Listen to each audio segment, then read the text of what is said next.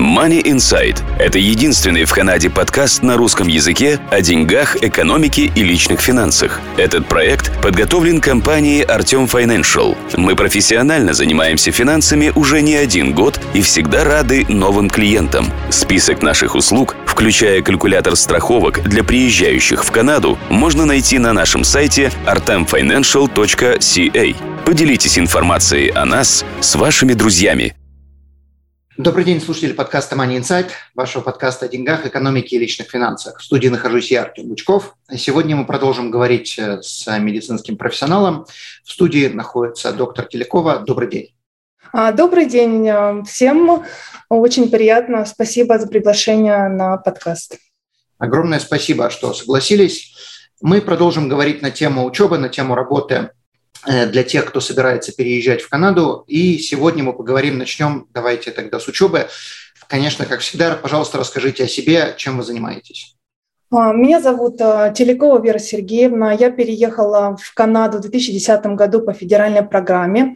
Я не была основным аппликантом, поэтому английский у меня был очень слабый, и это, конечно, было минусом. Когда я приехала в 2010 году, я потратила примерно полгода на изучение английского. Всем иммигрантам предоставляются курсы, а, они называются Link, и это как а, вариант изучения английского здесь.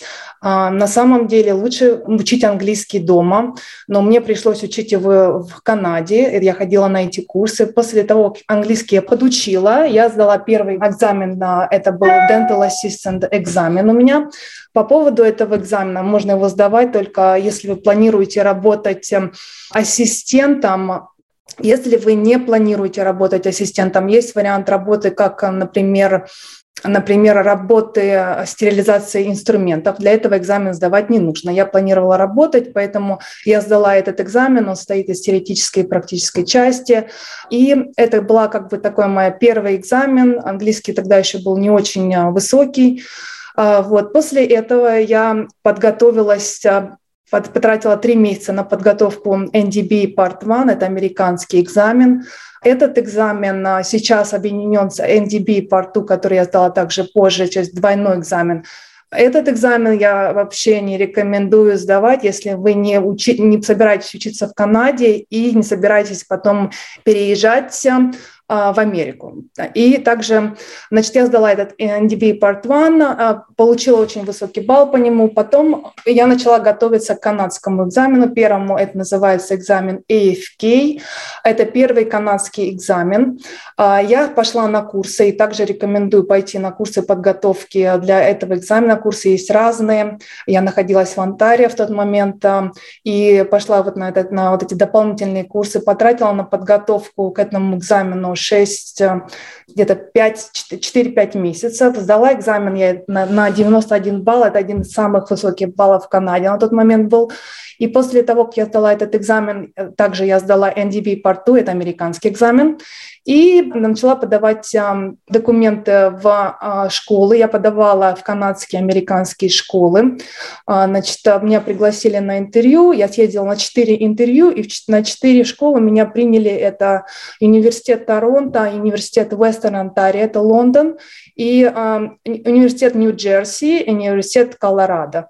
Вот для всех а, иммигрантов в Канаду я не рекомендую вообще подавать в американские школы документы, ездить на интервью, поступать, потому что если у вас нет как бы финансов спонсировать учебу, потому что э, э, канадские банки не дали мне кредит на американские школы, то есть на канадские школы проблема получения кредита нет, а на э, американские там есть небольшой список, кому даются, поэтому я даже не рекомендую подавать в американские школы, если у вас нет грин-карты и каких-то э, людей, которые могут вам подписать кредит в Америке. Это было переучеба или это была учеба с самого начала? Нет, нет, это была переучеба, это да, специальные программы есть для International Trained Dentist. В некоторых а, университетах это как в университете Торонто, то есть там 6 месяцев программа, куда я пошла в итоге учиться отдельно от основного класса, а потом а, через 6 месяцев после этого завершения этой программы вы попадаете в основной класс, то есть обычных студентов канадских, которые третий курс, то есть с ними учите третий курс и четвертый курс заканчиваете. С ними получаете Doctor of Dental Surgery – это, получается, такой designation после окончания университета. И в 2015 году, получается, закончила UFT. И то есть это пять лет, нет, это не пять лет, это два с половиной года. Шесть месяцев программа International Train Dentist, и потом на третий год, четвертый год, два с половиной года программа. И начала работать как ассоциат в стоматологической клинике 2015 года. Я работаю как, а, а, получается, ассоциат, это называется, в стоматологической частной клинике. Какая разница между дантистом и ассоциат? А, никакой разницы. Окей, понятно. Сама учеба длилась два с половиной года, это именно переучиться. Но это при условии, что надо поступить, это тоже надо сидеть, сидеть, сидеть и учиться, учиться, учиться. Ну да, то есть э, чтобы а, для стоматологов, э, мигрирующих в Канаду, есть а, два пути получения лицензии. Это через а, сдачу прямых экзаменов экстерном или прохождение обучения в школе и сдачи лицензионного экзамена. Окей. А для того, чтобы начать вообще весь этот процесс, надо подтверждать как-то дипломы, надо куда-то что-то посылать? Да, да, там все так стандартно, в принципе, как везде, как и во всех медицинских профессиях. Нужно подтверждать свои дипломы, но это все как-то просто. А котируется как-то предыдущий опыт или здесь также котируется только наличие диплома и наличие определенных курсов? А, я думаю, что, конечно, иметь опыт – это всегда хорошо, поэтому и для того, что если вы будете дальше работать, а, как бы для поступления, может быть, тоже там, но я не могу сказать, что это прям такой критический момент. Если, предположим, люди хотят работать в этой сфере, но понимают, что на данный момент у них или английского недостаточно, или недостаточно там денег, э, поскольку я подозреваю, что это не дешевое удовольствие, как сама учеба, Вопрос, есть ли какие-то смежные профессии, куда они могут начать, а потом переучиться на дантиста, э, чтобы просто продолжить в этой же области? Я рекомендую вообще не рассматривать смежные профессии людям и профессионалам, которые хотят заниматься стоматологией. Если ваша, это ваша вот, э, а, профессия, я вот рекомендую вам вот сконцентрироваться на экзаменах и а, сдавать их как можно быстрее, и даже не рассматривать, не терять время. А, не терять время, потому что вот я потеряла время, там сдавала эти dental assistant экзам, но я поработала, мне это было полезно. Но э, какие-то вот другие профессии я вот рекомендую всем специалистам сконцентрироваться на экзаменах, есть а, много людей, которые говорят, что они сложные, там, а, их сложно сдать. А, Все это возможно. Сконцентрируйтесь на экзаменах и сдавайте экзамены. Канадские банки всем дают кредит, всем студентам, которые поступают в университеты. И суммы обучения, они большие, во всех университетах они разные, но вам банк без проблем для канадской школы даст кредит. Для американской школы он, скорее всего, вам не даст кредит, а для канадской даст. Окей, okay. тогда давайте поговорим, сколько приблизительно вообще в разных э, учебных заведениях, сколько такое удовольствие стоит.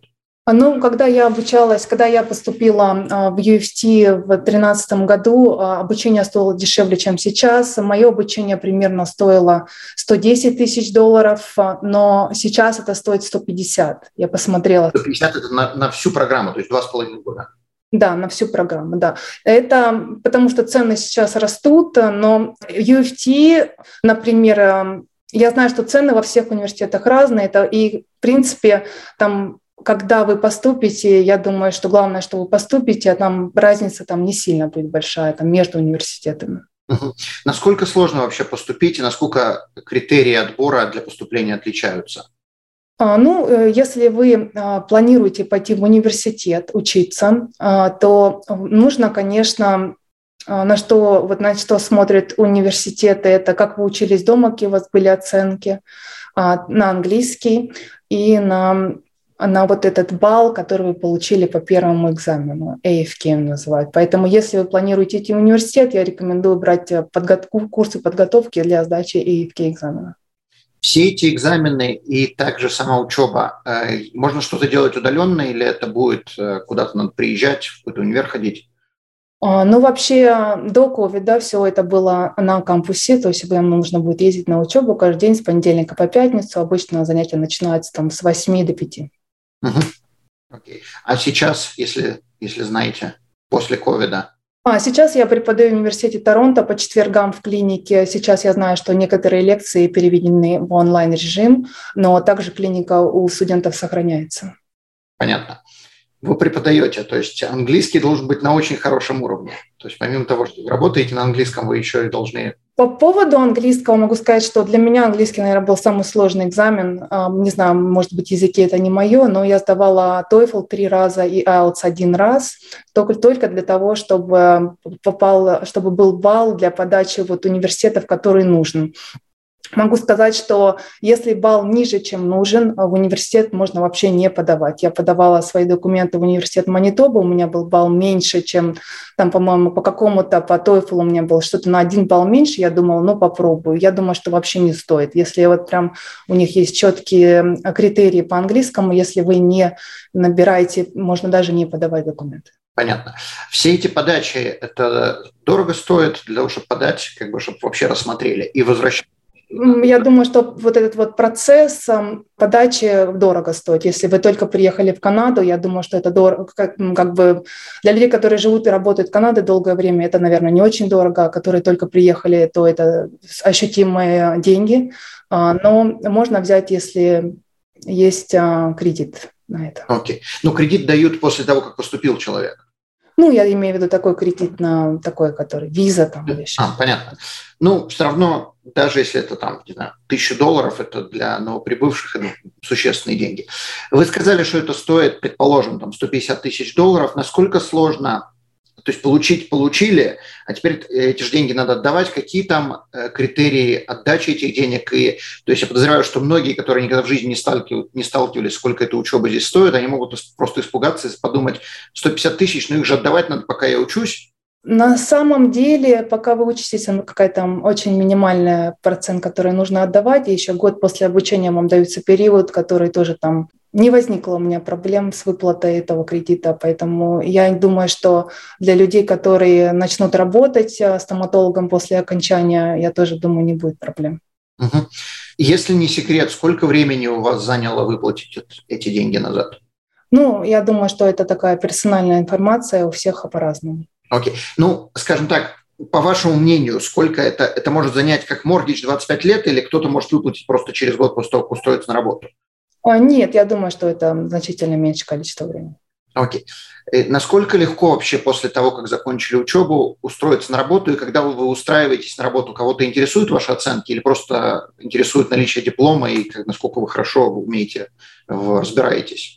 Оценки, я думаю, никто не смотрит, как и везде. Я думаю, все зависит. А, найти работу несложно. Найти сложно хорошую работу, как и везде. Поэтому э, многие мои коллеги, мои э, коллеги по учебе, все нашли работы после окончания. Просто Некоторые потом ее поменяли, и я думаю, что везде все места как бы не идеальные, но вы найдете для себя то, что вы хотите. Теперь немножко такой, может быть, сложный вопрос – из вашего личного опыта, вы бы стали открывать свой собственный бизнес или вы продолжили работать как дантист в какой-то клинике? Насколько это вообще интересная сфера, просто открыть свою клинику и продолжить как свое собственное дело, свой бизнес? Я думаю, что как бы у всех свой путь, и уже у меня много моих а, коллег, у которых свои клиники. Это как бы по каким причинам люди предпочитают открывать свою клинику? Это же совсем не дешевое удовольствие. Все это оборудование стоит огромных денег. А по поводу своих клиник, я как бы не специалист в этом области, потому что у меня нет своей клиники, но у меня много очень друзей, которых уже свои клиники. По поводу оборудования, а, когда вы уже начнете работать, я думаю, что там нет проблем открыть свою клинику вообще. Вы выучились в Онтарио, предположим, вы бы решили переехать в какую-то другую провинцию. Имеет ли какие-то критерии, что надо было учиться в той провинции, где вы собираетесь работать, или это не имеет никакого значения? Нет, нет, сейчас после того, как я обучилась а, и закончила UFT, я могу работать а, в США, в Канаде, по всем провинциям. Мне просто нужно сдать а, там небольшие экзамены или какие-то экзамены по этике в самих провинциях. С этим дипломом вы можете работать где хотите. Понятно.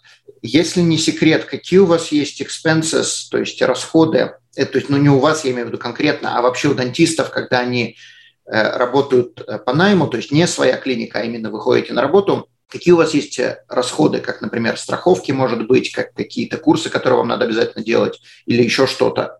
Расходы на лицензии у всех дантистов по Онтарии, я могу скажу, скажу примерно 5000 долларов в год. По поводу курсов, а, мне нужно, как всем дантистам в Антаре, проходить 90 часов курсов а, за три года.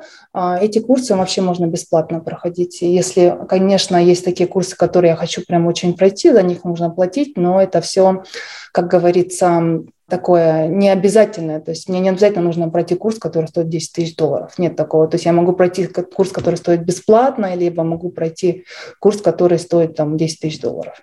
Окей, понятно. Ну, просто надо набрать определенное количество кредитов. То, что на английском называется CE, Credit, Education Credit. Окей, хорошо. И за страховку платит работодатель. Я подозреваю, что она совсем не дешевая. И liability, то бишь insurance. Или это вы должны за нее платить? А, в Онтарио, во всех провинциях а, разная страховка а, включена в стоимость лицензии. А, окей, хорошо. То есть в этом плане беспокоиться не нужно. Мы поговорили по поводу учебы. Приблизительно вы можете сказать, какие зарплаты, на что людям, которые только начинают в этой сфере после учебы, на что им приблизительно можно рассчитывать? Я думаю, это такой вопрос, который зависит от того, сколько человек работает часов и сколько дней в неделю. Это у всех по-разному. Там можно написать э, как бы такой промежуток, нет такого, что у всех одинаково. Да, вот это вот основное. Я думаю, поэтому у всех будет по-разному. Можно посмотреть это в Google. Окей. Но там нету какой-то определенной ставки, которую должны не знаю, как в обычной, э, в Alberta Health Services или в HIP, люди приходят, врачи приходят устраиваться на работу, и начальная ставка будет вот столько. То есть у дантистов такого нету. Нет, нет, такого нет, а, потому что вся практически стоматология частная. Есть э, только мало позиций очень, которые работают в госпитале или вот такая работа на зарплату, но я даже не рекомендую на эти позиции идти. Ну, может быть, если прям совсем плохо, но ну, начать, например, после там какой-то опыт получить. Там. А, я думаю, что все в частную практику нужно идти. Окей. Какие ошибки вы совершили, когда вы сюда приехали? Вы сказали уже, что не надо было учиться на американскую, вот эту второй курс. Э, Еще какие-то советы вы могли бы дать людям, которые сюда приезжают, чтобы не тратить время, деньги, там, знаю, усилия на что-то? А, вот по поводу работы я рекомендую, если вы хотите поработать немножко ассистентом, я рекомендую в Онтарио сдать HARP получить HARP сертификат, чтобы можно делать снимки, и тогда можете работать ассистентом. Можно даже Dental Assistant экзамен не сдавать, только вот получить этот там сертификат на снимки. А по поводу американских экзаменов, можно их сдать как подготовку к AFK экзамену, но в американские школы, если у вас нет финансовой возможности заплатить за учебу самим, я не рекомендую подавать. А вот эта ошибка была моя. Ну, как бы получила опыт, я опыт интервью, такой не могу сказать, что это прям была такая сильная большая ошибка. Потратила, конечно, достаточное количество финансов на то, чтобы съездить на эти интервью. В Америку? Да, в Америку, да. Я два, ездила в два города, в Нью-Джерси и в Колорадо. Вот, а по поводу университетов, вроде вот так вот, я думаю, что все вот такие вот. Есть какие-то курсы, которые английского, которые вы посоветовали, которые, может, лучше учат, там, не знаю, что-то больше дают? А, я думаю, что любые курсы можно брать, но если вы собираетесь а, сдавать а, TOEFL либо IELTS, то берите вот подготовку вот к этим экзаменам. Очень много сейчас курсов онлайн, и можно разных всяких приложений на телефон, которые могут вам помочь.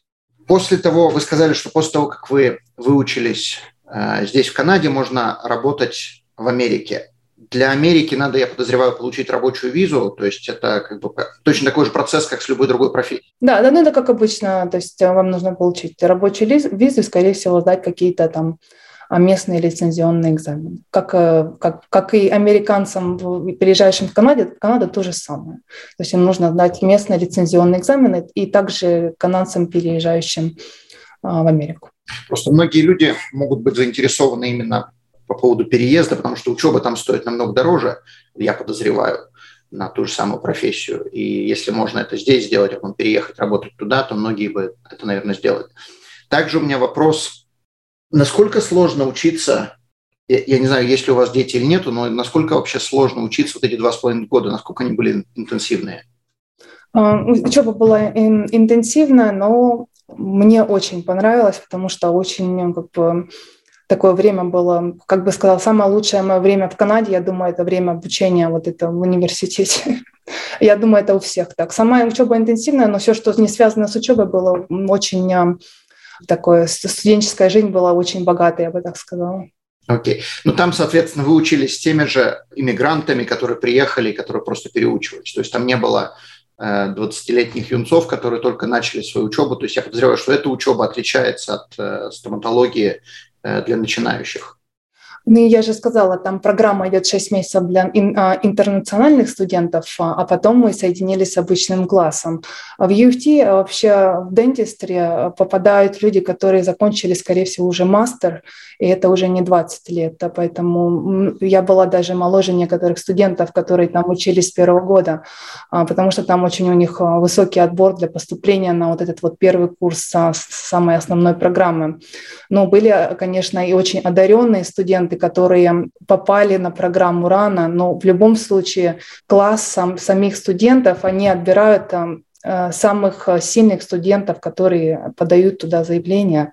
Поэтому мы учились очень как бы разные люди были. Не могу сказать, что все были молодые или все такого преклонного возраста. И как бы сказать так, что разная группа была такая из-за разных студентов. У меня еще, наверное, один из последних вопросов. Когда человек приезжает сюда, можно ли устроиться во что-то связанное с медициной, то есть э, с э, дантистским делом, без образования, то есть просто как бы понять вообще, будет он в этом продолжать, не будет. Э, какая-то есть профессия или какие-то советы, которые можно дать людям. Просто вот я приехал, я знаю, я работал дантистом, но я хочу сейчас устроиться здесь, куда-то поработать, что-то поделать. Быстро просто ну, сориентироваться. Да, я думаю, можно устроиться, работать, мыть инструменты. Вот это единственное направление в стоматологии, куда вас, скорее всего, возьмут, потому что а, есть еще вариант пойти э, на ресепшн, но там нужно, если у вас хорошие вы хорошо быстро печатаете, у вас хороший разговорный письменный язык. Обычно люди, которые приезжают, у них слабый разговорный письменный, поэтому маловероятно. То, но вот на мытье инструментов можно. Что это такое? То есть я подозреваю, что это не руками мыть, это какая-то стерилизация, то есть это что-то... Да, да, это быть ответственным за стерилизацию инструментов в стоматологической клинике. Окей. Как эту работу вообще искать? Где ее можно? То есть просто прийти в клинику, сказать, вам не нужен такой человек? Нет, а, а работа обычно ищется на таких веб-сайтах, как Indeed. А, это, это называется Sterilization Assistant. Окей, отлично. Я думаю, что на этом можно заканчивать. Огромное спасибо за большое количество информации. У нас было много врачей, которых мы интервьюировали, которых мы еще проинтервьюируем, но у нас не было еще дантистов. Так что это очень полезно будет многим. Э, вопрос к вам. Если у кого-то есть какие-то вопросы, можно ли к вам обращаться? И если да, какие контакты вы хотели бы дать? Да, конечно. Может, если есть какие-то вопросы, написать мне на Инстаграм доктор Телекова. Я думаю, ссылка под, будет под видео. Обязательно поместим. Огромное спасибо. Как только мы выпустим этот подкаст, с удовольствием э, поделимся. Не забывайте подписываться на наш канал, не забывайте ставить лайки, шерить. И еще раз большое спасибо. До следующих встреч. Данный подкаст сделан лишь для вашей информации. Компании, инвестиции, страховые продукты и другие материалы, упомянутые в подкасте, упомянуты лишь для ознакомления и не являются рекомендацией к действию. Так как мы не знаем вашей конкретной ситуации, то мы не можем нести ответственность за ваши действия после прослушивания подкаста. Пожалуйста, обращайтесь к специалистам, если вы не уверены, как поступить. Спасибо, что слушаете нас и не забывайте задавать вопросы.